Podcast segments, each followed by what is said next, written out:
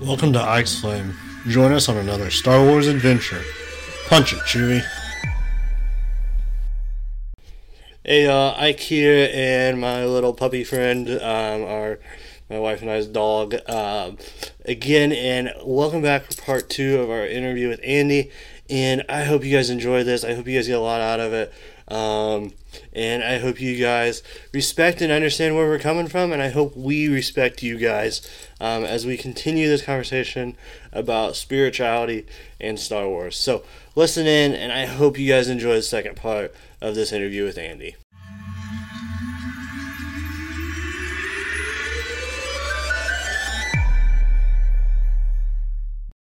I, for one, literally any interest I have in philosophy, psychology, um, comparative religion, and so on is purely because of Star Wars. Yeah. So I owe it a huge debt of gratitude for that. I think also it does another thing that's extremely important, and that's to say that you can read all the books in the world. Mm. You can have the most insightful understanding of the wisdom that's in these books. Yeah. You can even meditate 12 hours a day. Mm. But if you're if it's not having a visceral impact on your personality, on your life, on your ethics, Mm. then it's kind of there's no point. There has to be a follow through into the way it affects your real life. And I think the whole concept of having Jedi in Star Wars, who for sure are fallible and have human qualities of fallibility, um, do try and put what they learn and put what they know and put Mm. what they feel. There's a lot of reflection Yeah. on feelings. Like, don't Yeah. entirely trust your senses. Mm. They're helpful, but Yeah. actually, you, you've got to have all these inputs of information, be it emotion, be it knowledge, be Mm. it research, Mm. be it your senses, and so on Yeah. Yeah. and to kind of get out of the way of yourself. The, the whole point of feeling the force, I think, has got very close correlations with the relatively new science of flow, of flow research. Um, There's a lot of um, research in the psychology literature now about how and why people enter into flow states. So, for Mm. anyone that isn't aware, a flow state is something you will have experienced without even necessarily knowing it or knowing what it was called. You know, if you're playing sport or playing music, even reading a book, even watching a movie, doing any activity where your skill set is just being stretched to the challenge that is being set you, you get the similar kind of um, experiences again. So all your problems evaporate. You're, Mm. You don't have time to think about your problems. Yeah. You don't even really think of yourself as a self. Mm. It also can feel like you're not really doing it yourself. Mm. It is happening. There is Yeah. a happening of which what was you is involved. Yeah. And you speak to any sports person after they've just done some tremendous thing, and they'll be like, okay, that was great. I wasn't, I don't quite know what happened. Yeah. It's like a almost instinctual, like what we go into this mode of we rely on instincts, um, and what what we know and what like kind of that um that sort of thing. Is that is, is that kind of is that what you're kind of getting at with that? Yeah, absolutely. And Okay. um, th- there's definitely a line in one of the movies where I think Obi Wan tells Luke to act on instinct. Yeah. So yeah, it's that's exactly right. What I'd um, just clarify is that instinct is obviously innate, yeah. but it is something that can be trained. Mm. So Yeah. it's not just something Yeah, you're born with. Mm. Um, and I'd say exactly the same thing for what we might call conscience. Mm. Like everyone has one to a greater or Yeah. lesser extent, but the conscience can also be trained. Mm. So there's a physical aspect, there's an emotional aspect, there's a mental aspect. Um, and I'm not a dualist, so all of those are aspects of one fundamental similar thing. Yeah. Yeah. Um, but yeah, training and discipline and all of those things, uh, it's it's no joke. If you if you want to be if you want to have agency in the world in a way that you want to be agentic, then yeah, all of those parts of the puzzle have to be in place. And the good news is, as you were saying, some of these wisdom texts are thousands of years old, but I still have quite a scientific kind of 21st century Yeah. Hat on as well.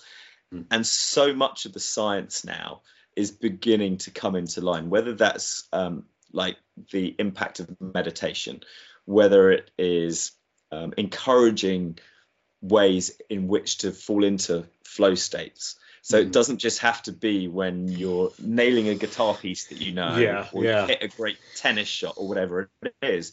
You can literally trigger yourself to fall into those states Mm. just slicing a tomato Yeah. or sitting in a traffic jam. Mm. So that's almost where the real skill um, is with that. I'd say also, just without wanting to get too technical on the philosophy side, a lot of the metaphysics, and a lot of people kind of confuse mysticism with metaphysics. Mm. Metaphysics isn't something mystical. Metaphysics is basically the discussion in philosophy about what is what is most fundamental Mm. Yeah. um, you know, we've lived in a physicalist or materialist paradigm now for 200, 300 years, and with very good reason. When Giordano Bruno was burned at the stake in 1600, um, it's because he was saying things that the church didn't like. Yeah. So the um, fledgling scientific community said collectively, right, church, you can keep soul and spirit and mind Mhm. we're just going to deal with this physical stuff and try and work Yeah. out what's going on there Yeah. and you know we made tremendous progress over 200 300 years doing Mm. that yeah. but it doesn't mean to say that's metaphysically true Mm. it doesn't mean to say the world is made of matter it's a bit like saying trees are made of wood Mm. it, it's kind of nonsensical Yeah. and for those viewers of yours who are keen to sort of delve into that side of things more deeply, there are two guys who I would really strongly recommend um, doing some research on, and they're all over YouTube and podcasting and so on. One of whom is Professor Douglas Hoffman, who's a cognitive neuroscientist who's written a great book called The Case Against Reality. Mm. Um, and the other would be Bernardo Kastrup, who is a Dutch researcher, super bright, and he's developed a philosophy called analytic idealism. So this is basically saying that they, they come from different angles, but the bottom line is this world of matter that we spend so much time kind of worrying about and getting bogged Mhm. down is less fundamental than the what has been known in the past as soul or spirit and what scientists would now call consciousness. Yeah. Yeah. Um, so even the hard-nosed scientific side of things is kind of coming in the direction of what we might call the force being Mhm. fundamental, and it, Yeah. it's not necessarily the same as God or as consciousness, but everyone's tried to point at the moon here, Yeah. And everyone stared at the fingers pointing at the moon, Mm. and we're now in a wonderful position to step back and say, okay, we can see the fingers pointing at the moon. Let's actually have a look at the moon now and, and see what that is. Yeah, definitely. Yeah, and that that is interesting because it's this. Um, I mean, it's a. Uh, I I think of it as a holistic approach to who we are as humans. As we're not just physical, we are. Um, we we're spiritual, we're emotional, we're. Um, and I mean other things you can throw in there as well, but we have we we're starting to have this in our modern world, we're starting to have more of a holistic approach to who we are. Um, and I think as as we talk about Star Wars, I think Star Wars helps us to have more of this focus more on the uh, the the soul or the spiritual or the emotional um, side of things um, and have a holistic approach. Um, and I wonder too if that and that was interesting. You mentioned like really the past two or three hundred years we were really in this um, unless you were in a religious uh, in, in some sort of religion or in church or whatever that is like you you were very focused i mean and even for those who were religious there's a definitely a focus on the physical. And so i wonder if star wars came along in a time where hey like we were so focused on the spirit or on the physical that like this spiritual emotional side of things really intrigued people um, with the force. And so that that's a very interesting like Star Wars came into a society and a culture and when in a time when people were focused on the physical and so then it, it intrigued people in a way that um, they may have not have thought about before or in a different um, aspect well certainly for my generation and your generation i think that's definitely true um, you know it's it's kind of not coincidental that the 1980s mm. are known as possibly being the most materialistic decade in Western society. Yeah.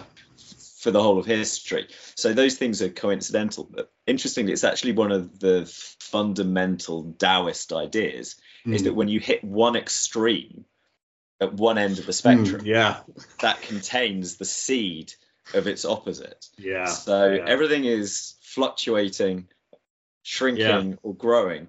And yep. Yeah, I think um, you know I don't. It would be tough to argue that, it, that that's solely down to Star Wars or whatever, but I think Star Wars was definitely symptomatic of a necessity for a a, mm. a, a switch back away yeah. from that really yeah. quite hardcore pure materialism. Yeah, yeah, and it is a piece of that in the bigger picture, and um, especially when it comes to um, entertainment um, and that side of things of looking at it uh, from like an entertainment perspective um, as also with the psychology and science and all that behind it of the material to more of a spiritual side of that um, yeah definitely that's awesome um, I, man um, I loved like this conversation. You're getting my mind going um, and thinking some, uh, and and I I've enjoyed this so much. Um, so kind of transition a little bit in more directly the religious re, the religious route. Um and like i said you can share as much as you want like personally for you um when you think of star wars you think of religion um and uh, where you're at with religion. Um like what what is that connection for you? Is there a connection? And um, i know all this goes into the philosophy behind it like we've been talking about. What what does that uh, religion piece look like for you? Yeah, I've always had a um, a slightly challenged relationship with the notion of religion, mm. not with religion itself, but the notion of it. Yeah. Um, so, first of all, I firmly believe that it's possible for each individual person to have a direct, unmediated connection to whatever the absolute is mm, that yeah. people might call God I might call the Force. Someone yeah. else might call Brahman. Someone else yeah. would call Buddha nature. We're all talking about the same fundamental thing. Mm. Um, and unfortunately, in institutionalized religion, often just through power dynamics, it wasn't a theologian who came up with this idea of inserting layers of priesthood or mm. money you have to pay. Even I mean, yeah. it's so crazy. It's like God isn't poor. He doesn't want your money. He doesn't need your money. Yeah is the, the church does, perhaps, or the temple does. Um, so I've always had a slightly strained relationship mm. um, with that side of it. But for all the mystical traditions, be they the Catholic mystics and the old Christian mystics, the hmm. Gnostics, mm. um, the Sufis of Islam, mm. so in the sort of Middle Eastern slash Western, well, the Abrahamic faith, it's the same with Judaism uh, uh, as well. Yeah. yeah. What's interesting is that the knowledge that you can have a direct communion with the totality mm. became esoteric in the Abrahamic faiths. Yeah. Whereas in the East, whether that was Taoism, Hinduism, or Buddhism, which um, Alan Watts, to refer to him again, described as Hinduism for export, which is mm. kind of an interesting way of looking at it, that knowledge became exoteric. It was just what people accepted. Yeah. To the extent that in India, when you say hello to someone, you say namaste, and namaste literally means I see the Godhead in you. Mm. That's just like day to day hi. Yeah. So um, basically, I'm very open to all religious interpretation, irrespective of denomination or who, who it was that had the initial revelation, mm. whether it was yeah. Buddha or Jesus or Muhammad or mm-hmm. whoever it was, yeah. they were all having a fundamentally very similar um, and groundbreaking, earth shattering experience, which then people turned into different slightly different directions, but so much similarity. Mm. Um, so yeah, that's where I stand with it. Um, my personal sort of favorites remain Taoism. I'm still Mhm. very Yeah. keen on that, but perhaps more from the Western tradition. I think the Quakers are phenomenal Mm. and they have an unbelievable track record about anti-slavery, about equality between the sexes. Um, Yeah. They have they have no priesthood. There's no clergy, Mm. um, and their ceremonies are effectively silent. Mm. You know, there's a bit at yeah. the end Yeah. of meeting where people can can feel well. Literally, they call it the inner their inner light. hmm they they Yeah. become almost sort of forced to speak or not forced to speak but they feel a necessity to speak or that something's Mm. going to speak through them Yeah. that's not far off for me Yeah. um, you know there are wonderful um, things you can kind of be influenced by and encouraged by i think in in, in almost all religions whether you know i've got a lot of i've got a soft spot for zen Mm. um, I mentioned the Sufis of Islam, Mm. Yeah. um, who are I I mean you read Rumi and it, it, it's just mind blowing or Kabir, you Yeah. know those Islamic saints, it, it- the insight and the the burning love that you feel coming through in their writing. Um, I- it's I won't get too sort of political or anything, but it's such a shame that Islam in the last hundred years or so has been presented to us who are not Muslims Mhm. in the sort of Wahhabist interpretation, Yeah. which is super recent. And Mhm. I hope and pray that that dwindles and we Yeah. can get a kind of increased Sufi influence on the Islam world. I think that would be great. Yeah. No, yeah, awesome. Thanks for sharing that. And I I uh and I think like as you talk about all those that's like you definitely see that connection back to Star Wars and how we do that and um uh, definitely the Quakers, like I have friends who are Quakers, so I, I definitely connect with that. Um, and I think like one thing I and and kind of a theme I picked up as we've kind of talked today, and I think I just want to highlight is, and you've mentioned, is the fact that like there's so many similarities um, within different religions, within different philosoph- philosophical thought, and um, I think for me as i'm a christian um, i'm in the uh, currently in the nazarene denomination and um, and and am very committed there and uh, a part of that and even a part of the leadership in that church. But for me it's i think sometimes i, I love conversations like this because there's so much more we have in common than we have different um, Absolutely. and we make such a divide between religions or um, uh, political things or whatever that is uh, for your context where you're at and there's so many similarities and things we can talk about we can discuss and we can understand. And i think it goes back to the fact that we're all humans. Uh, we all have um, we all have emotions. We all understand maybe some sort of a spiritual pull regardless of what how that manifests for each of us.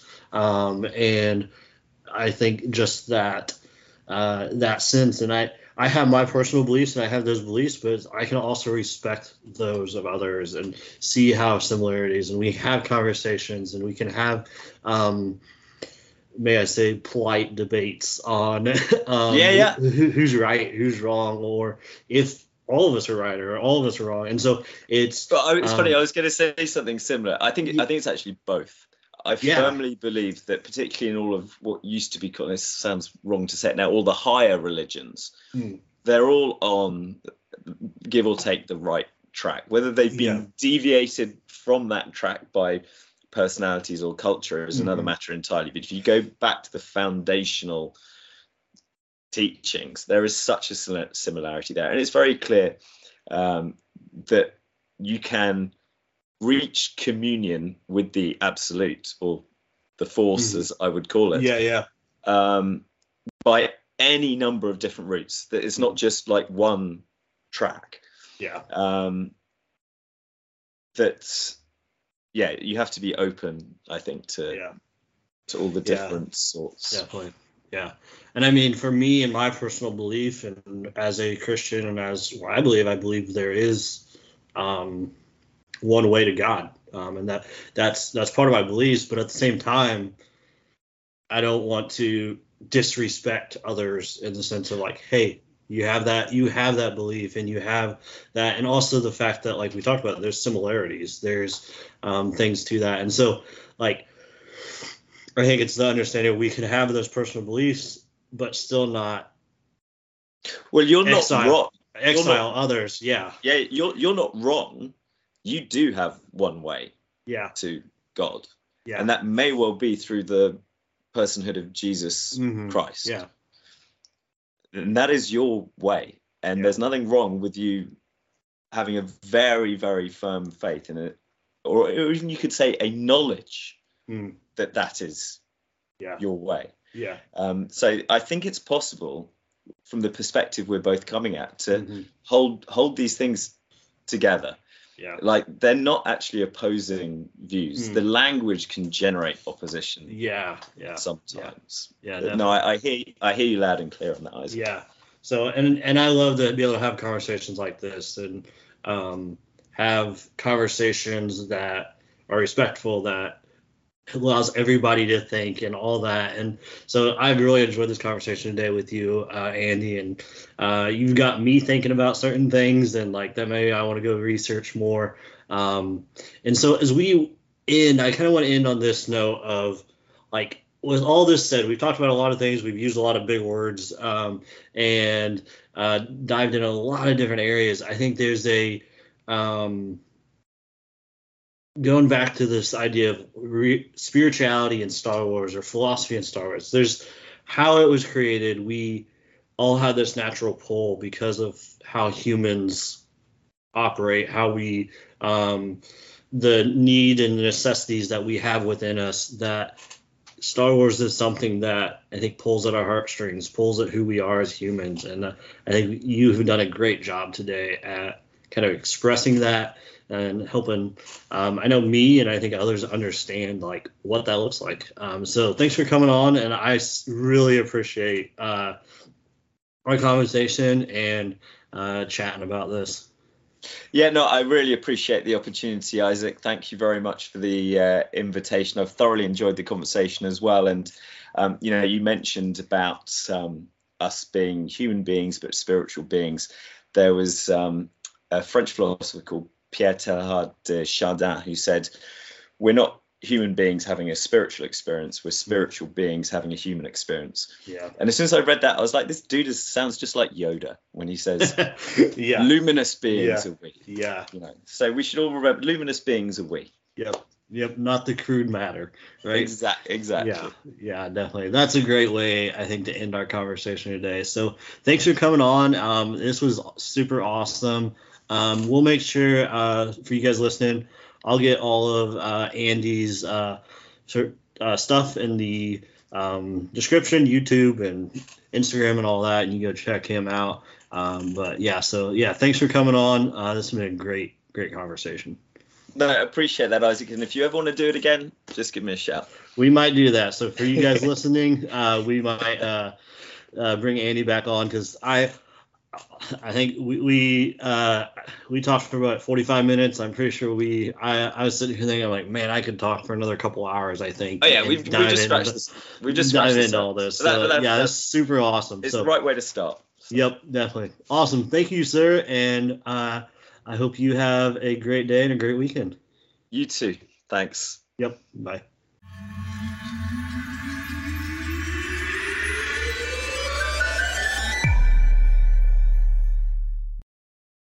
Hey y'all, I hope you guys enjoyed the second part of the interview and this interview as a whole and um, just the aspects of spirituality. I hope this is something we can dig into more as a group here on Slam on this community. Um, and there's a lot of uh, spiritual religious things with Star Wars um, that don't get talked about. And I think um, I found it just interesting even where George Lucas found uh, founded some of these ideas off of. Um, and so uh, I just Uh, think it's going to be, I just think it's interesting. So I hope you guys enjoyed this interview, and we might try to dive into some of this more in the future. So, hope you guys enjoyed all this, and have a great week, and light the fire.